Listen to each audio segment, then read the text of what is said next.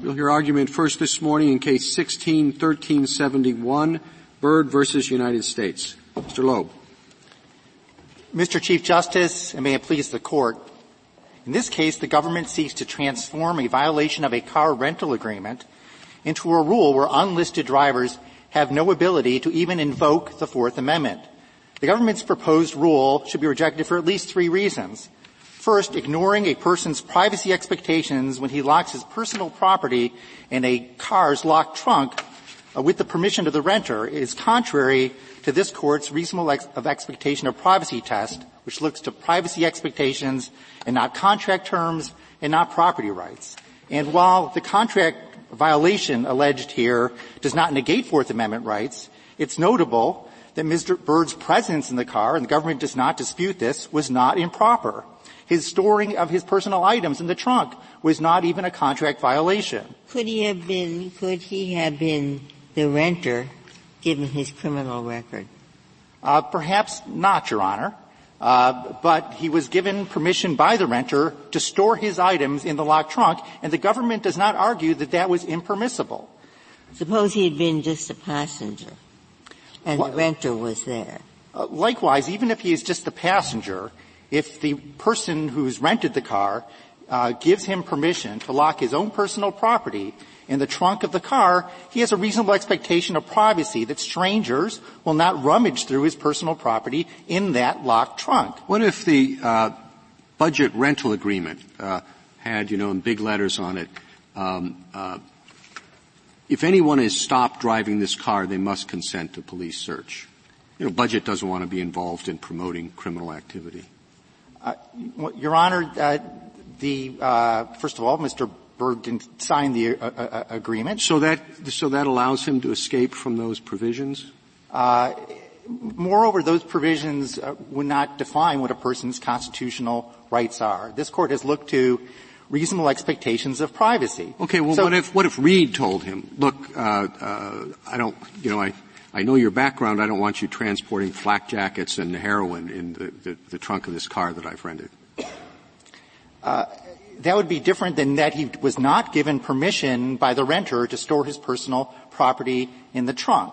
But instead, in this record, so here, then, in that case, the police he, he, the, the, police could go through the trunk without a, a, warrant. I, I, don't think so, Your Honor. Still, so, so Reed tells him, "Don't put stuff in my trunk, and but you can take the car." I, am sorry. In your hypothetical, where he's barred from from doing that, I would I would agree that he doesn't. Uh, uh, he may doesn't have uh, permission to use the trunk, and he may be more like um, the passengers in, in the Rakas case. It would be a little. I would still say he has a Fourth Amendment right to invoke there, but a more difficult the, situation. So, but if the police have access to, uh, going back to my first hypothetical, the, the, the, rental agreement, which they probably would. You've got to have the rental agreement in the car. They say, "Let me see your license or, or, or title." He gives them the budget agreement, and the agreement says uh, you must consent to police search if you're stopped. What about that? Uh, uh, again, uh, that kind of a contract of adhesion you wouldn't ordinarily read. Contract of adhesion? Uh, well, you go into a rental agreement, it pops up on a little screen where they tell you to use their electronic signature thing and sign off on it. These are terms that you're. They don't want to rent the car to somebody who's going to put illegal stuff in the car. I don't. Or, you know, they want to. It's their car. They want to cooperate with the police in terms of what can be used in their car. I don't, well, put aside the contract of adhesion. What, what then? In other words, he knows that budget doesn't want um, him to have an expectation of privacy in the trunk. Uh, again, Your Honor, the, there could be a contract violation in that context, um, but there would not be a, a, complete inability to invoke the Fourth Amendment. Well, so he knows that the owner of the car, budget, does not want to give him any privacy in the trunk. The police know that the owner of the car does not want to give him any uh, uh, privacy in the trunk, and yet nonetheless he has an expectation of privacy. Your Honor, that may be a harder case because of. Uh, well, I know it's a harder case, but but I'm trying to get to the no, limits I, of your theory. Well, in our, in our, theory, you have a person in, in, Mr. Byrd's position. He's been given permission to use the trunk to lock his items. No, no, trunk. I'm asking yeah, about my case. Yes. Uh, so in, in, in that scenario, it's very different in that um, he's not been given permission to the trunk, and he may be under Rakas, You'd say that it's like the glove compartment in Rakas where he's never been given access to it, doesn't have his personal property in the trunk, and maybe the government's argument about Rakas' relevance might be different in that scenario. Uh, but what if the what if the um, rental agreement said that uh, if any unauthorized person uses the car, we consent to a search by the police? Uh,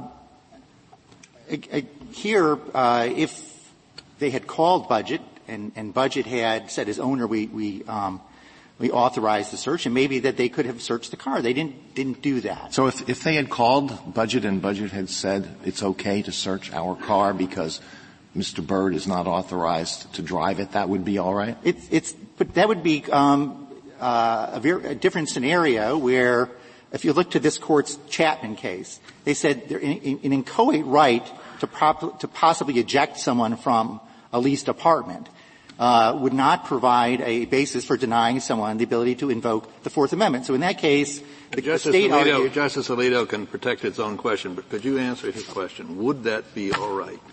Uh, if they phoned but the car rental company and the car rental said, okay to search, yes or no? Could you answer that, please? I, think the owner can, can grant them consent to, search the, the, car. Well, if that's the case, I don't know what Budget's policy is on this. It might well be Budget's policy that we want the police to search a car if they stop it and it's driven by somebody who is not authorized to drive it.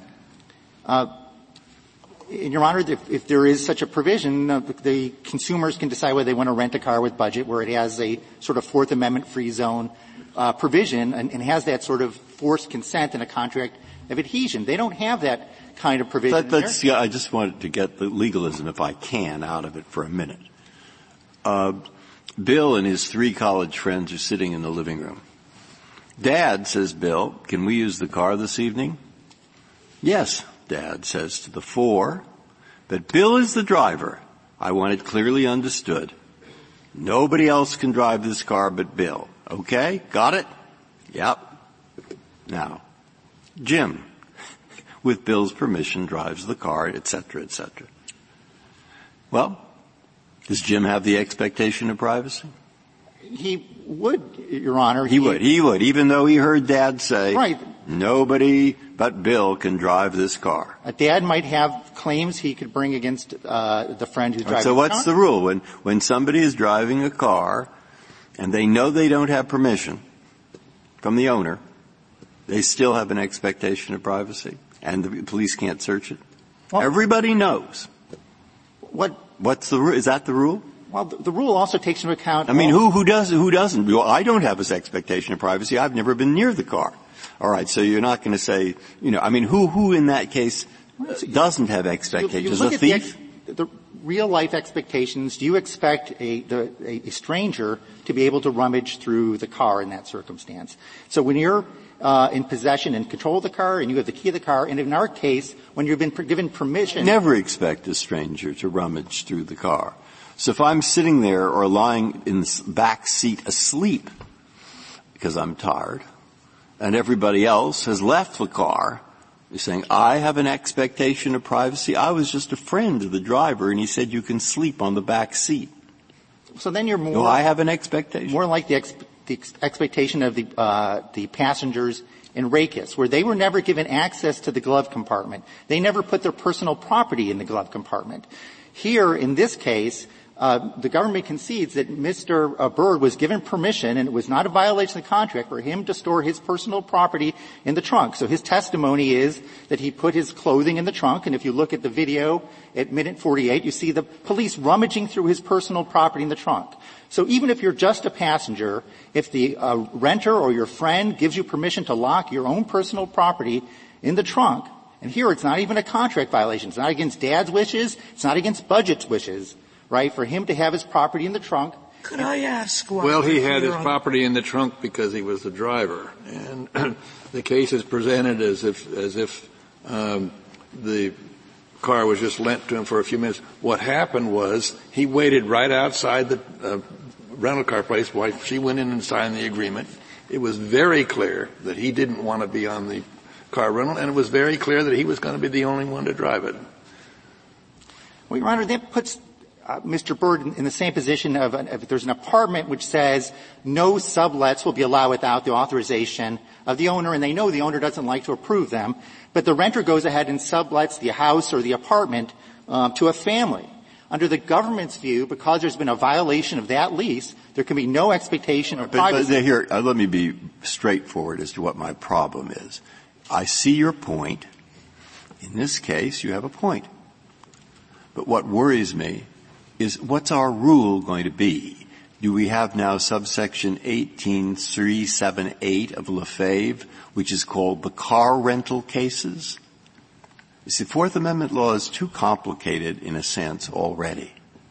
So you look for principles or rules that will allow policemen and others to understand what it is they're supposed to do. And your rule in this case is our rule is that if you are given permission by the renter to store items of your personal items in the trunk, you have a reasonable expectation of privacy in it, especially when, as the government concedes, his presence in the How car. How will the government know that? How will the police know that? The police come up to a rental car. They ask for your license and your registration. You give them your license and a rental agreement that doesn't list you. How are they supposed to know the owner gave you permission? The police run into that same exact scenario if I am borrowing a friend's car and given permission to use the car in the trunk. The exact same scenario. The same difficulties apply in the rental situation as the friend scenario. Well, you mentioned no. the rental situation. So go ahead. Uh, what, what, about this? Um, a homeowner is going away for a long weekend. Um, arranges with a teenager in the neighborhood to come in and walk and feed the cat and spend quality time with the cat. But says, under no circumstances may you bring anybody else into the house. But the teen, and the teenager says, okay, fine, and then goes ahead and gives the keys to a friend who uses the house to sell drugs. And the police come in and they conduct a search. Can that trespasser claim that his Fourth Amendment rights were violated? So this court has carved out an exception for the criminal trespasser, um, for the, the car thief. For it's an exception for when someone's mere presence in the house or the apartment or the car uh, is itself a criminal act. The mere presence is criminal, and where it's an intrusion on another person's privacy. So the friend coming in, who's a, in your hypothetical, a criminal trespasser, under the Rehnquist footnotes 9 and 12 would be considered uh, perhaps in a category of people who cannot invoke Fourth Amendment I mean, rights. The, what is the difference between the, the, the kid who's selling drugs from the house and Mr. Byrd who's using the car to transport drugs? Uh, very different. For first of all, Mr. Byrd's presence in the car is not a violation of the contract. It is not a criminal trespass. It is not a tort. The government concedes his presence in the car, and, and the language used in Rehnquist um, and in Jones was is the presence wrongful, and the government concedes his presence in the car is not wrongful. Likewise, Mr. Byrd's driving the car is itself not lawful. He's not a car thief when he does so. Um, there may be private. May, may I stop you there because you mentioned apartment rental, house rental. Do any of our decisions uh, involve a case where the owner of the property says no rentals, no subleases, but the the renter subleases anyway? I thought it was assumed in our cases that the the that the, the guest was there with the permission of the owner. Well, Jones itself was a rental case, and there's only a discussion that, that Jones was there with the permission of his friend, the renter, not, not with the, the owner. But it, but it, there wasn't anything in that case about the owner having said no, as there is in this case. Nobody but one we authorize. That's correct, Your Honor. But I, I think this court's Chapman case is, is instructive on that. So there, the lease did bar the renter from moving in and immediately setting up distillery equipment. And the state argued that because he did so, the landlord could evict him at any moment, and therefore he can't have uh, Fourth Amendment rights to invoke in that circumstance. And this court said no, even though there could be an inchoate right of, of the uh, landlord to evict him, if they, knew about the, the violation of the lease, that does not undermine his Fourth Amendment rights. And same, same here. There may be the budget has an inchoate right to bring a contract action or a tort action uh, against Mr. Byrd, but until they do so, just like in the sublet example, if the landlord, if the owner finds out about the impermissible sublet and then brings an action of eviction, then you can say at that point on that there is a, a, a diminished expectation of privacy that the subleasers have in that situation. Mr. Rakas, our decision in, uh, I'm sorry, Counselor, our decision in Rakas um, was premised on a number of things. Most importantly, that the defendant didn't claim any um, possession or privacy interest in uh, the goods searched um, or in the things in the glove compartment, etc. Why? What's happened here? Meaning, is your client? Um, how did the information that he was given permission to store things in the trunk come before the court? Well, in the suppression hearing, his testimony was that he had the permission of Ms. Reed and that he had the permission to lock his personal items in the trunk and that he did store his clothing in the car and in the trunk. And then we see in the video the government rummaging through the trunk in just, in just the way that this court has warned um, that, that, that. So I'm having, I'm having a problem with this case, which is why are we here?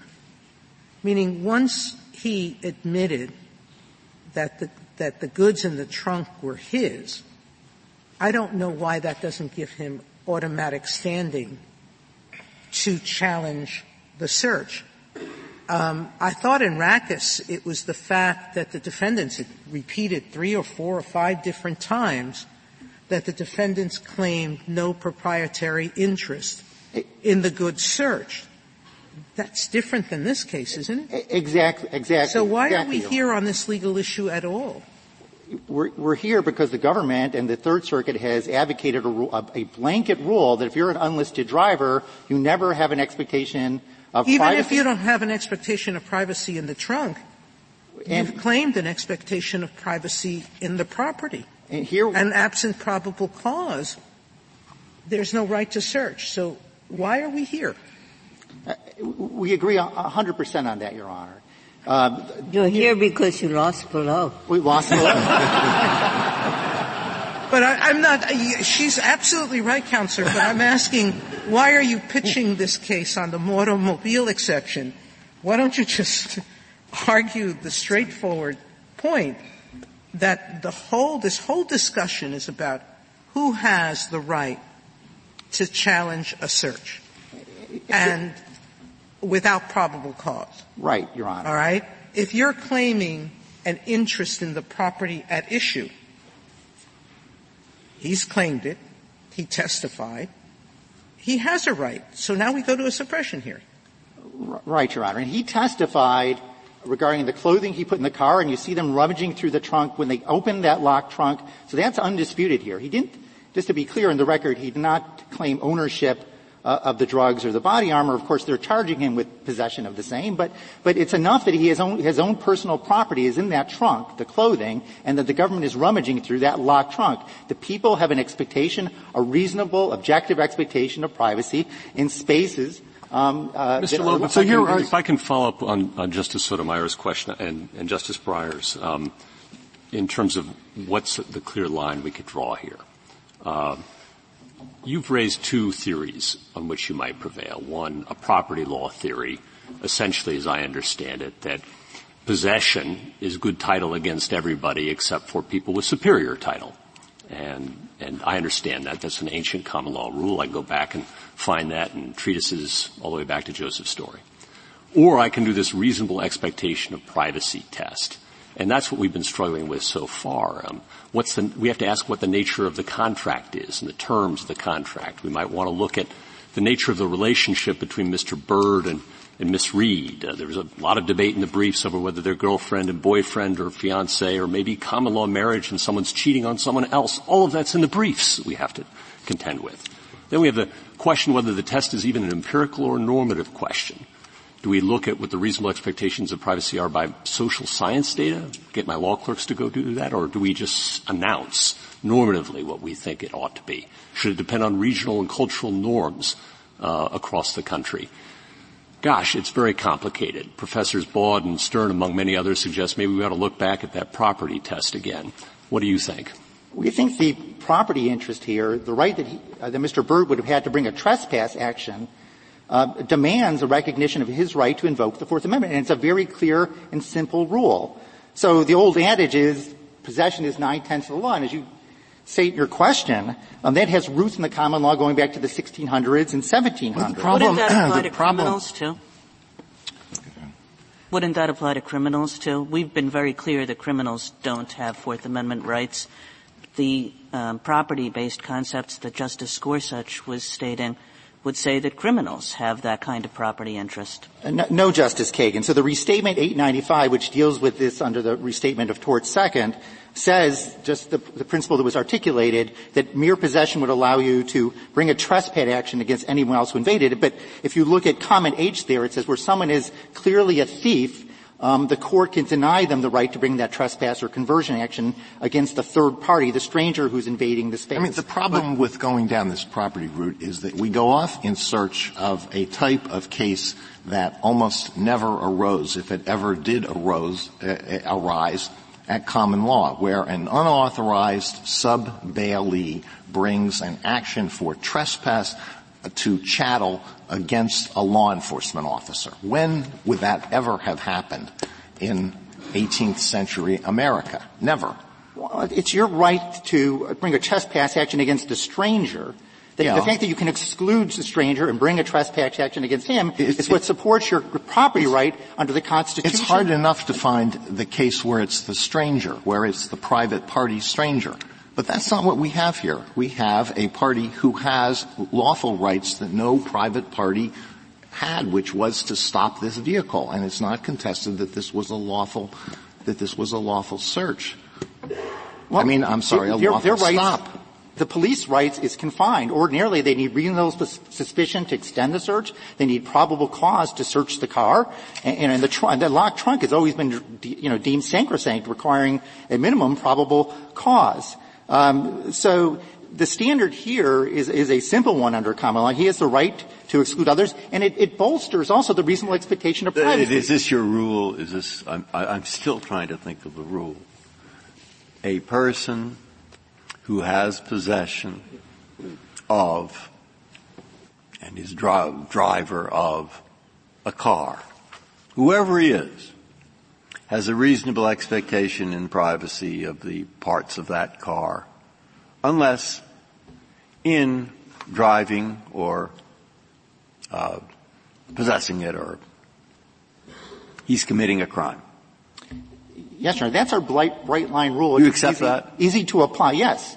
Yes. That, that, that is supported by both common law principles and objective expectations of privacy. Mm-hmm. That when you're in a car and you're in sole possession and control of it, the troopers themselves recognize he was no criminal. They wouldn't put a car thief back behind the wheel of the car, give him complete control in the words of Trooper Long, and let him drive it up the highway to the next exit to pull over. They didn't, they treated him very differently. So a person who goes into a house and has all the indicia of being the owner as far as anyone else can tell or has a right to be there, uh, also can exclude the police from a search unless in being in that house he is committing a crime. Right. Unless you're committing a criminal trespass or in the case of the car, the car thief, um, and, especially when you were locking your personal goods in the trunk, okay, let's see you have an expectation of privacy in that space. The, the, the, the foundation of the, of the, expectation of privacy is the right to exclude others. And Jones and Rakas uh, has said that, and it's, it's, very clear that both under common sense of who you can exclude and under common law, where you have a right to possess and exclude, that Mr. Uh, Mr. Byrd has a Fourth Amendment right that he can invoke in this case. The Constitution uses the word property numerous times, but the word property doesn't appear in the Fourth Amendment. It talks about effects, which is defined by Samuel Johnson's dictionary as uh, goods or movables. So is it your argument that any property interests whatsoever falls within the definition of effects if we are going to go back to uh, an originalist interpretation of the Fourth Amendment. So would it include contingent interests? Would it include future interests? If uh, somebody has left me a car in a will and the car is searched, do I have the right to bring forth to, to uh, does that implicate my Fourth Amendment rights? I think if the common law recognizes your right to replevin or to trespass against a stranger, then both under common law and common sense that it makes sense uh, to recognize the right to invoke uh, a Fourth Amendment right. still, we're not saying that the police don't have adequate uh, tools here. If, if, they had reasonable suspicion uh, to extend the stop and further investigate, if they had probable cause, or if they had consent, they could have searched the trunk of the car, uh, but they did not have that here. Mr. Loeb, we've always said that there's a normative component to expectations of privacy. In other words, there uh, those expectations that society is prepared to recognize as reasonable. So here you have, um, at the very least, a person who's violated important contract terms, terms that are of some significance to the owner of the property, uh, as well as a person who is engaged in conduct that frustrates law enforcement in various ways uh, get behind the wheel. You're not uh, the person who's authorized to be here. The police don't know who you are. Um, and you know, this is the facts of this case provide a good example of how unauthorized driving can frustrate law enforcement. So why is it that society should be prepared to recognize this conduct as reasonable?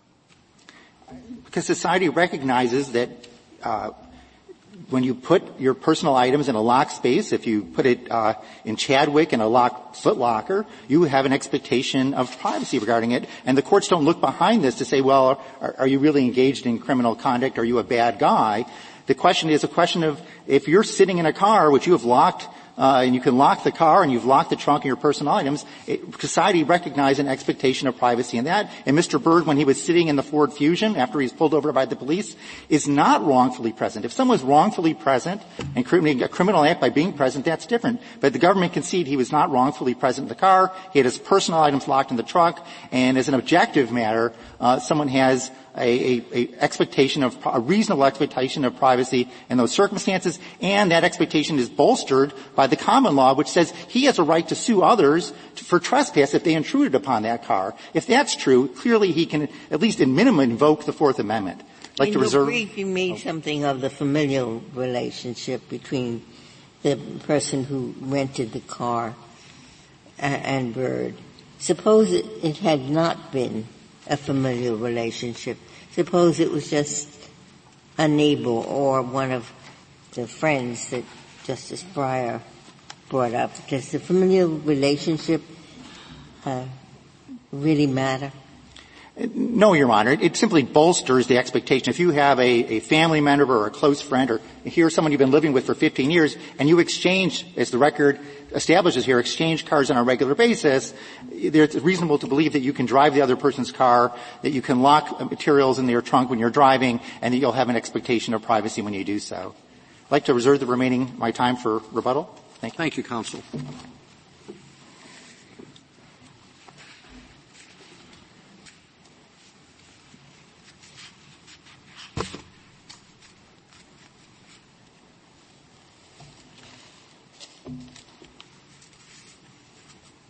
Mr. Feigin. Thank you, Mr. Chief Justice, and may it please the Court. To challenge the search in this case, petitioner has the affirmative burden to prove a connection to Budget's car that would justify treating it as his effect for purposes of the Fourth Amendment. He can't do that when he sent Reed into the rental office alone to rent a car he never could have rented, subject to terms that didn't allow him to drive it, and then he took the keys and drove off with it. Let's the very assume he wasn't a criminal.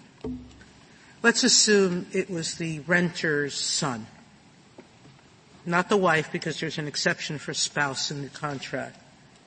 Is that son in the same position as Mr. Reed?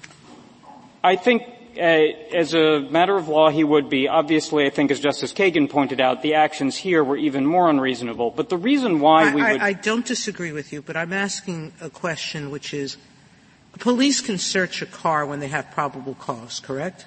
Yes and they're free to do that of any car driven even by a licensed driver, correct? Yes. Or a licensed a co-driver on a rental agreement. So really the issue here before us is when are the police permitted to search without a warrant, without probable cause?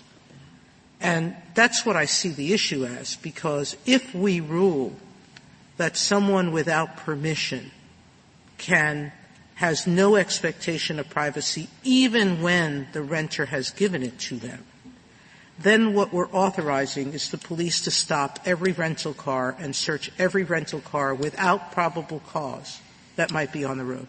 Well, Your Honor, I think there's no evidence that there is a widespread practice of that because, for one thing, it's impractical. Well, the police here said we stopped him because he was driving a rental car. He was doing something totally illegal. Every driving school teaches you to put your hands at a 10 to 2 angle, and they found that suspicious. Um, and they waited until he made a turn that was uh, not authorized by the traffic laws. So to say that there isn't a practice is a little bit um, disingenuous, Mr. Feigin. But the question I really have is, should we be creating exceptions to the most basic of Fourth Amendment rights, that of probable cause, before police intrude in searching at all? And we're doing it under the guise not of was this search legal under the Fourth Amendment, but whether someone has standing to even question that. Because this is a standing case, correct? Uh, it's, it's refers to a doctrine the court has sometimes referred to as standing, and of course the question in any standing case is whether someone has the right under the Fourth Amendment to treat something as their own effect or their own home. Now here, the very thing that their he's relying effect. on. Well, we know that he was told that he could use the trunk and put things in it, whether he's a passenger or a driver. Once he says that and the owner of, and the renter of the car agrees with him, I'm still not sure what's missing. Your Honor, why that claim of an interest is inadequate. Well, let me say a couple of things, Your Honor. First of all, Rakas was quite, quite clear that a passenger doesn't get rights in the trunk of a car, and simply putting items in the trunk of a car, even with the permission of someone else, doesn't give one rights in the trunk. The person may have rights in their own items within the trunk, but they don't have rights in the trunk itself. For example, if you think about Minnesota against Carter, where the So every criminal defendant where their suitcase has been searched um, would have to say, I'm more than just the owner of the suitcase. No, I'm Your the Honor. owner of the drugs. Let's assume he came in and said, I was the owner of the suitcase. So, Your Honor, he, there are cases like this in the courts of appeals, and they've handled this different ways. But if someone comes in and says, "I don't have rights in the car, but I do have rights in the suitcase that was searched in the car," uh, most courts will address that and find that the defendant did have rights in the suitcase. But here he's asserting rights in the car. He has never made a claim of any other sort, and under footnote one of Rakas, it's too late for him to do so I now. thought he made claims to the, to the trunk, that he said I was given permission to store my things in the trunk, and that's what I did. Your Honor, the trunk is simply part of the car. He hasn't made some claim that his rights were violated as to some effect he stored in the trunk. What he's claiming is that the car can be treated as his effect for Fourth Amendment purposes. But the very event on which he's relying to establish his Fourth Amendment rights was contrary to the reasonable and well-known legal norms of a major commercial industry. He not only wants this court to say that Reed handing him the keys and him driving off in the car was acceptable, he wants this court to say that it reflected such a deep-seated societal understanding that it should give rise to Fourth Amendment rights. Well, well there sometimes. was a there was a violation of one of the terms of the contract. Uh, we asked Mr. Loeb about where he would draw the line, but where would you draw the line in terms of term, uh, with regard to terms in the contract? Would, would you say that every violation of a term of the rental agreement voids uh, the, the opportunity to make a Fourth Amendment argument? Uh, no, Your Honor. I think the key distinction here is that he's claiming a personal Fourth Amendment right as an unauthorized driver, he doesn't have any connection to the car at all. There is no connection between him and the car. He is not part of the rental agreement. He is an interloper in the rental well, agreement. Mr. Well, it's a pretty big connection that the person who has the right to drive the car told him that he could. That's a connection to the car. Well, that is an authority that she didn't have, that she signed in a couple of different places that she didn't have, and that it is well known that people do not have when they rent cars unless otherwise allowed to do so. But well, but I, this is probably not the only time it's ever happened.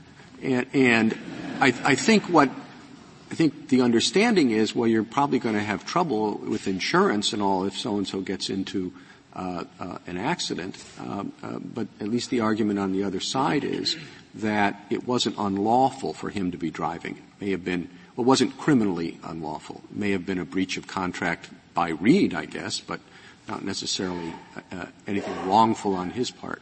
Well, it's criminally unlawful, at least in Ohio, Your Honor, as we've pointed out in our brief. And we don't have any statistics on how common it is. And I think the idea that the breach of legal norms that are well known and reasonable within a major commercial industry is something that should give rise the problem, to guess, I've got that point. But okay. now what do you think of the, of the rule that we just sort of came up with maybe, or maybe he's been advancing it? The problem with your rule, it seems to me, is that there are cars, houses, apartments, sublets, summer cabins, all kinds of things which have all kinds of contracts, understandings, leases, etc. And over a wide range, who knows what's in them? And uh, what can be expected? That's awfully complicated. And therefore I'm looking for something simple. And the simplest thing that we were discussing, it seemed to me, is to say the following. Where the individual has all the other indicia of the right to control the, and fill in the blank, here it's a car, he's sitting there driving it, that he can assert a right to privacy and has standing unless it is criminal unless it is a crime. Now maybe here it was a crime, but that would be the rule, unless he is a criminal possessor, unless he came in as a squatter having broken the window. Do you see the point? But the, the, virtue of what he just said, it seemed to me, your, your opponent here, was that that's uh, pretty simple, comparatively speaking. I don't what do think, you think? I don't think that's going to be particularly simple, Your Honor. First of all, as I was just mentioning to the Chief Justice, in some jurisdictions this would be a criminal act. Second, I don't know what that rule does with cases, and I'm not making this case up. There's actually a petition before this court that presents this very question, where, for example, you have an unauthorized driver who also has a suspended driver's license. Simply getting into the car and turning the key is a criminal act. They're not allowed to be doing that, and yet I take it their rule would create a legitimate expectation of privacy in that circumstance. No, but because it's a crime for him to be there. And so therefore he falls within the exception. So, Your Honor, I think it's going to actually wind up being much more difficult to apply in practice, and I don't think it makes a particular amount of sense. What do you suggest as a rule? You suggest as a rule that what we look to see is under the law, as we've heard, it could extend back to the 18th century, etc.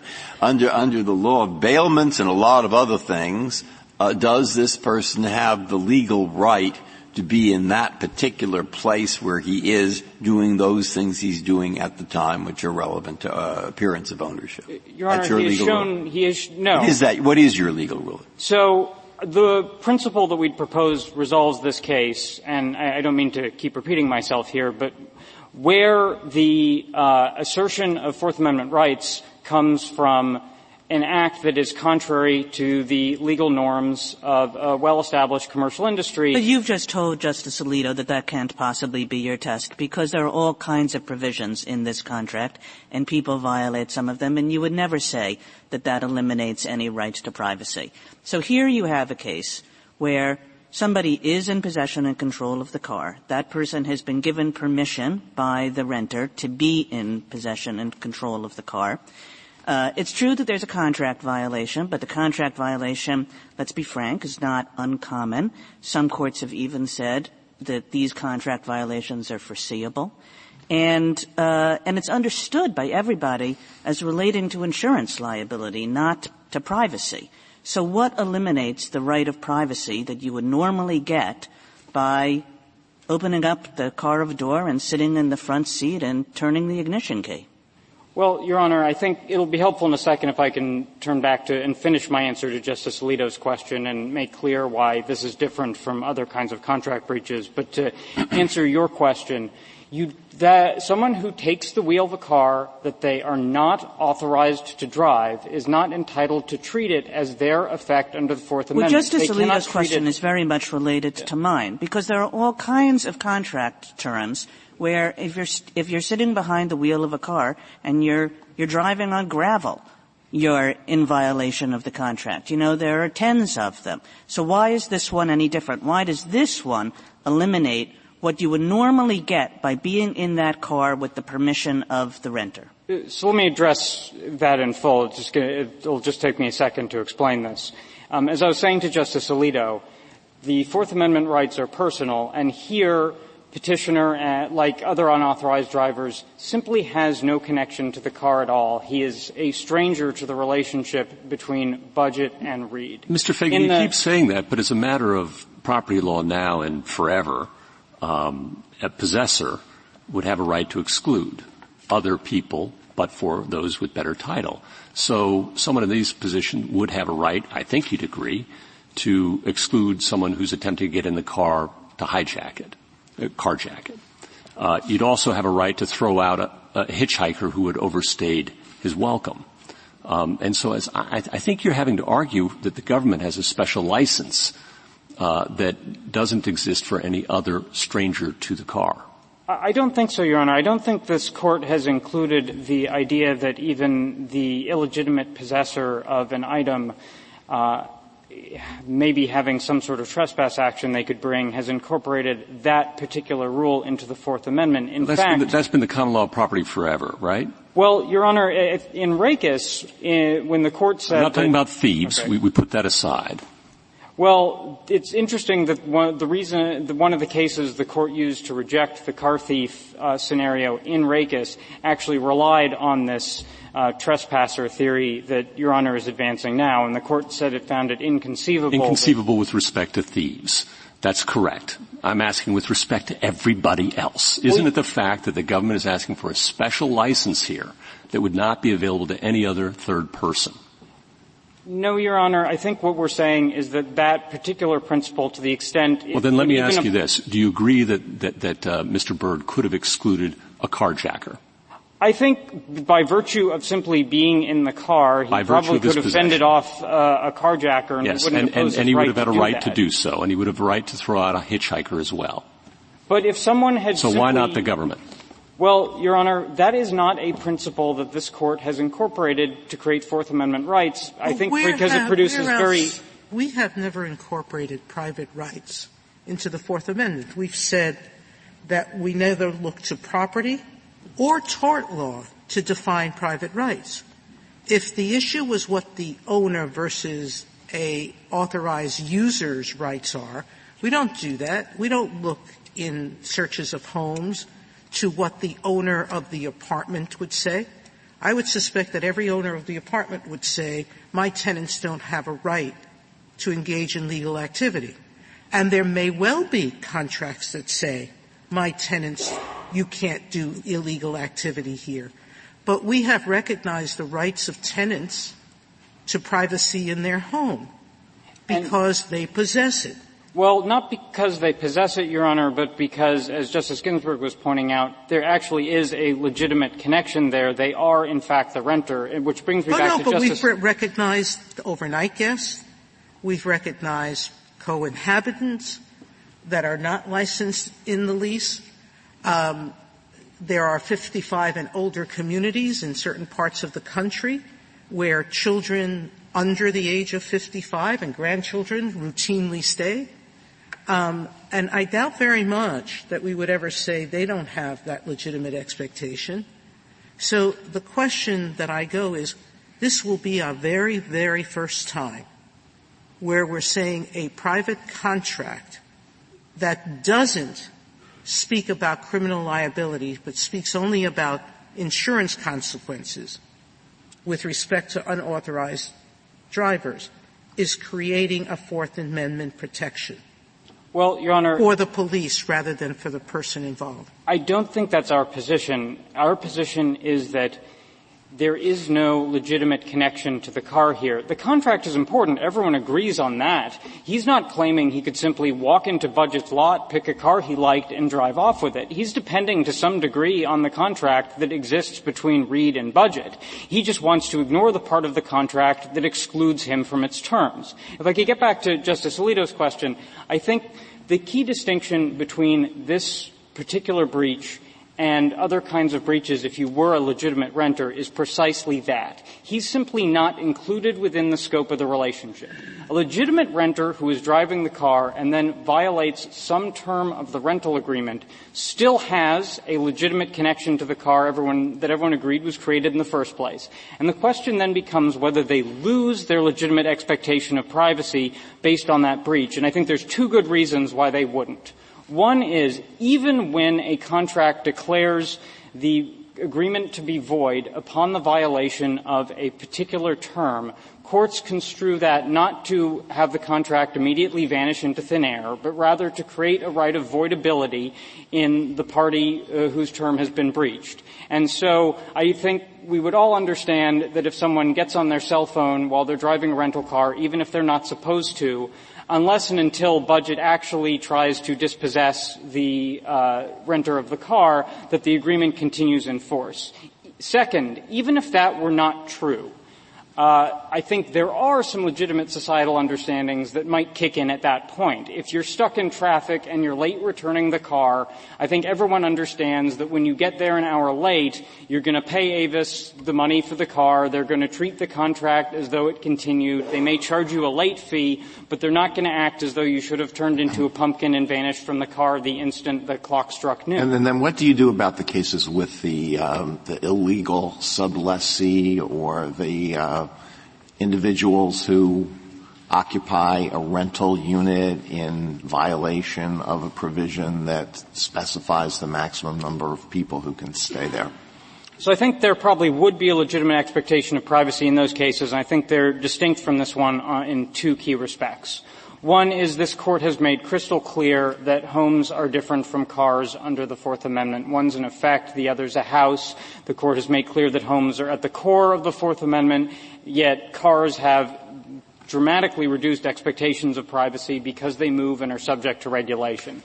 The second thing is, I don't think in the subletting example or the example of having too many occupants in, in an apartment, for example, and this is getting back to some of Justice Sotomayor's questions, in those, in those cases, you don't have the clear, well-established legal norm that you have in this case. And you don't have to believe me on what the legal norm is. If you look at the amicus brief on their side from the National Motorists Association at footnote two, they say the rental agreement in this case is familiar to anyone who's ever rented a car. How Everyone, important, they, they how important that is it that, that um, the police have access to the actual agreement? What, one of the things that I, think is very important in these types of cases is the ability to give clear guidance not only to the courts but to the police who have pulled a car over uh, in the middle of a situation that is the most dangerous situation they confront and you, you know you're saying well are they supposed to conduct an inquisition? You know, who gave you permission to use this car? What did she say? All that.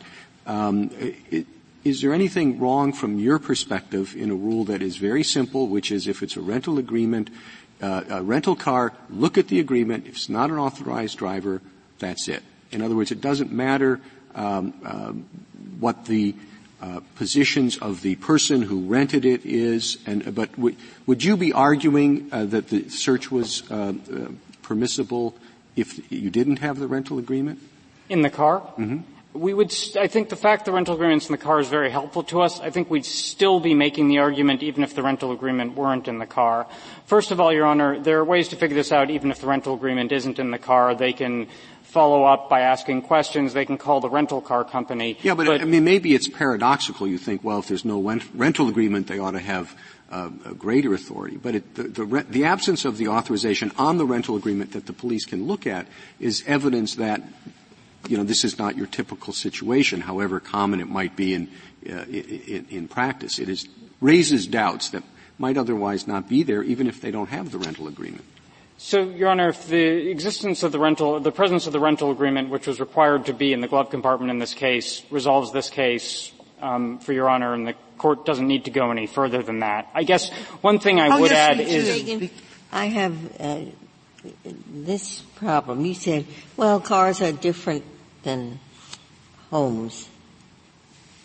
The car exception was created in a case where the police had probable cause. And the, the, the decision in Carroll said, because it's moving fast, you don't have to get a warrant, but you do have to have probable cause to stop that car.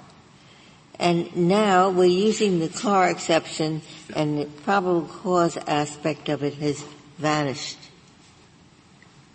Well, Your Honor, I think it, what the court was getting at with the car exception are still principles that apply when we're doing uh, expectation of privacy inquiry because the car exception arises out of the fact that there is a lesser expectation of privacy in cars. And I think one important thing to know, note about this case is any rule the court writes that is broad enough to encompass the conduct in which petitioner engaged in this case would be giving the imprimatur of the Fourth Amendment on what is, I think, really fairly described as wrongful conduct. Do you think anything depends on knowledge? So suppose that in this case, Byrd had been told, "Don't worry, I have you down as an, an as an authorized driver." Would that be different if he thought he was an authorized driver? Nothing in this court's cases to this point have turned on the defendant's knowledge, and I think there are reasons not to have such a rule, and I can get to them in a second. But even if you applied that rule in this case or assumed that that rule exists in this case, petitioner would still lose. The no, obviously he yeah. knew that he was an unauthorized driver, but I'm saying, how about if he didn't? What if he was an auth- what if he thought he was an authorized so driver? I think, and you're saying same rule. I think we would say same rule, and one of the reasons why, I, I think the court could draw the distinction, but there'd be a couple of reasons I'd urge the court not to draw that distinction. One is that it would give more privacy rights to someone who's not diligent than to someone who is, so someone who actually asks, am I on the rental agreement would have uh, be less likely to have privacy protections.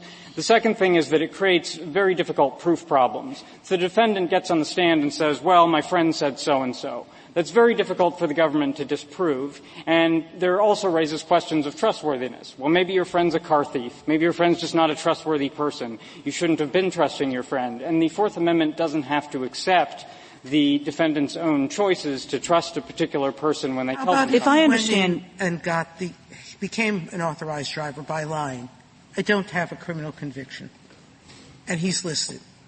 What happens then? Is that a violation of the contract sufficient enough to invalidate his expectation of privacy? I think it probably would, Your Honor, because he procured the contract through lying. This gets a little bit back so to we've now Justice's criminalized a contract.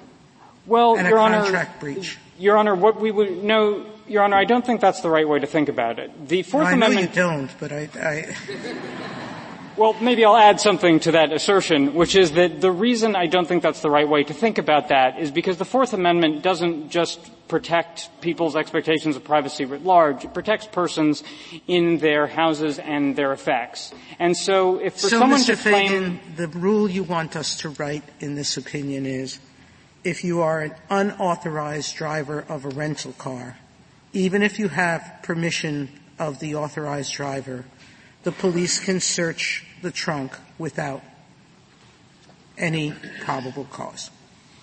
Uh, I would phrase it as the you do not have enough of a connection to the car to treat it yeah, as but your the bottom effect line for is purposes the one of the I Fourth announced. Amendment. That would be the effect of the rule. I would add that there are other Fourth Amendment protections that protect against what Your Honor is proposing. First of all, you need reasonable suspicion both to stop the car and for the entire duration of the search. He hasn't challenged the duration of the search and uh, sorry, the duration of the stop. He hasn't challenged the duration of the stop in this case because I, presumably because he would lose because there was reasonable suspicion that supports the entire length of the stop. Mr. Feigin, yeah. one thing we're struggling with here is um, you say some contract terms are so common, uh, kind of an empirical argument that we should take cognizance of them. Uh, on the other hand, you kind of make a normative argument that some contract terms we should disregard even if they are common, like the cell phone breach. Um, listening to a cell phone while driving shouldn't forfeit your expectations of privacy as a normative matter, even though empirically they're quite common. The government's been living with the reasonable expectation privacy test for a long time. How much of it is supposed to be empirical?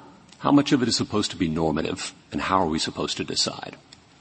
Your Honor, if, if, you don't mind, if I could just take the first part of your question first. I don't think that that's quite our position. Our position isn't about um, normative empirical uh, data about how common a particular contract you, you've is. made several times this argument that it's very common that anyone in the country would know that this is a breach and that that therefore informs the reasonable expectation of privacy test. That's an empirical claim. You've also normatively made the argument that there are some breaches, though common, we should not take cognizance of. We should not forfeit Fourth Amendment rights on, like the cell phone example. And I'm asking you, the government's been living with the Katz rule for 50 years. How much of it's empirical? How much of it's normative? And how are we supposed to decide? Your Honor, I'll, I'll get to that in just no, one. If you could get to that okay. straight away. Sure, and then it, I appreciate just being able to clear up what our position is here. We are not asking the court to reject the Katz rule. The court recognizes. I know that. I'm, I'm, not asking you that either, Mr. Feigin. Yeah. Uh, in reasonable expectations of privacy, I think is a very difficult inquiry for a court to undertake, and a court should be very hesitant before deciding that some uh, social understanding is sufficiently well embedded in society that it justifies constitutional protection under the Fourth Amendment.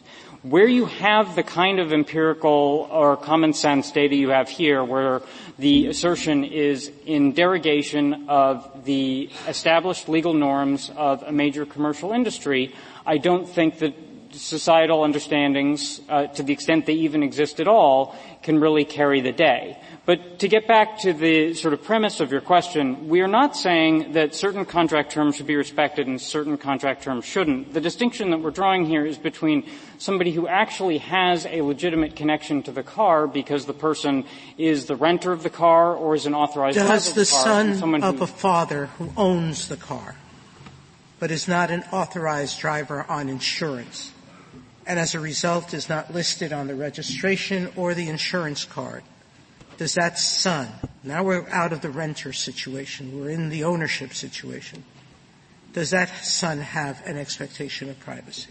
So if a father tells the son, you can go ahead and drive my car, then he does have a legitimate expectation of privacy. He has a connection to the owner of the car. He's breaking the law.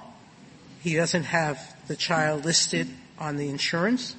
He hasn't listed the child on the registration. Why is this different than the renter situation? Again, Your Honor, it's not about the law writ large. It's about the connection to the car. And if you think about his well, suppose, rule, Mr. Feigin, that in this case, uh, Reed had said to Byrd, you know, um, the, the car is parked outside the house, and she had said, you can, you can, if you want to make a phone call in private, you can go out to the car. And that's what Byrd did. He went out to the car, he sat in the car, he made a phone call for himself, does he have a reasonable expectation of privacy there, then, sitting in the car? He hasn't driven it yet. I think the but answer, he's sitting there and using it as a place where he has some privacy? I think the answer there would be no for two reasons, and I also don't think that's really what's going on in this case. But the, the reason why not is, first of all, there's no connection to the owner of the car. Second of all, a fundamental aspect of cars is that they can move, and in that scenario, he's not entitled to move it. I don't know that you have a legitimate expectation sorry, of I privacy. just didn't understand. Is so I don't know that you can have a legitimate expectation of privacy placing your person or your possessions in a space the very function of which is to move around and you're not allowed to move it. But in this particular case, his only assertion of a reasonable expectation of privacy in the car isn't, um, you can finish the sentence. Is coming from the fact that he is the driver of a car that he didn't own, that he didn't rent, and that he wasn't legitimately in. Thank you. Thank you, counsel. Uh, two minutes, Mr. Loeb. Thank you, Your Honor. Uh, the government says that uh, Mr. Byrd's conduct would violate uh, criminal law in Ohio. That is not true, as explained in footnote two of our of our reply brief. The case they cited was where the renter who gave him permission, allegedly gave him permission, is the one who reported the car as stolen. That's certainly very different than here. As to clear rules, our, our position here is a clear rule in one, one of two ways. One, that uh, unless it's a criminal trespass, uh, or stolen car, there is a ability to at least invoke the Fourth Amendment. Or second, if anyone has a right to bring a trespass action to exclude others and sue them if they um, trespass on the property, they should have an ex- expectation of privacy protected uh, by the Fourth Amendment and, and ability um, to invoke it. Um, the, the rule the government posits here is one picking and choosing between contract terms. The online standard contract lists all these terms, including the unauthorized driver, the cell phone, the driving on gravel. All of them they say it's voidable. He says some of them are voidable, but some of them we should treat differently. You're picking and choosing between contract provisions. That is a complicated rule which makes no sense. The same kind of logic would lead uh, uh, application to the subletter. For some reason he says that homes and apartments should be different. This court should adopt a clear, bright line rule that unless you're a criminal trespasser, unless you're a car thief, that you have at least the ability to invoke the, uh, the Fourth Amendment. Um, the, he makes a distinction between homes and cars. This court has drawn distinctions which are regarding the nature of a car. It has never said the question of who can invoke Fourth Amendment rights turns on whether you're a person who's present in a house or present in a car. This is a unique argument which this court um, should reject. What about other uh, criminal activity? So why do you draw a line between a criminal trespasser and somebody who has an open uh, an open bottle of alcohol in the car, or someone who gets in the car intoxicated, or someone who is uh, ingesting other contro- uh, controlled substances in the car? Because Rakas uh, and somebody who doesn't have a license. Uh, Rakas um, and uh, the court before it in Jones talked about wrongful presence in the car and gave the example in the Rakas footnotes of the car thief and, and, the criminal trespasser. So what's different about those crimes is those are crimes where your mere presence in the car is criminal itself and you're, uh, you're intruding upon someone else's privacy and dispossessing them of their privacy interests uh, by your criminal presence in the car. Those other examples, uh, often we have cars being used to transport drugs. We have examples of people going over speed limit, people uh, drinking in cars. Um, those kind of, uh, of criminal offenses uh, have never been considered as a, a, basis for negating the driver's right to simply invoke the Fourth Amendment. There's a question then: Is there reasonable suspicion? Um, is there uh, a, a, basis for a probable cause to search the car? Uh, and, th- and, that should be the standard here, not not finding that there's no ability to invoke the Fourth Amendment at all. Thank you, counsel. The case is submitted.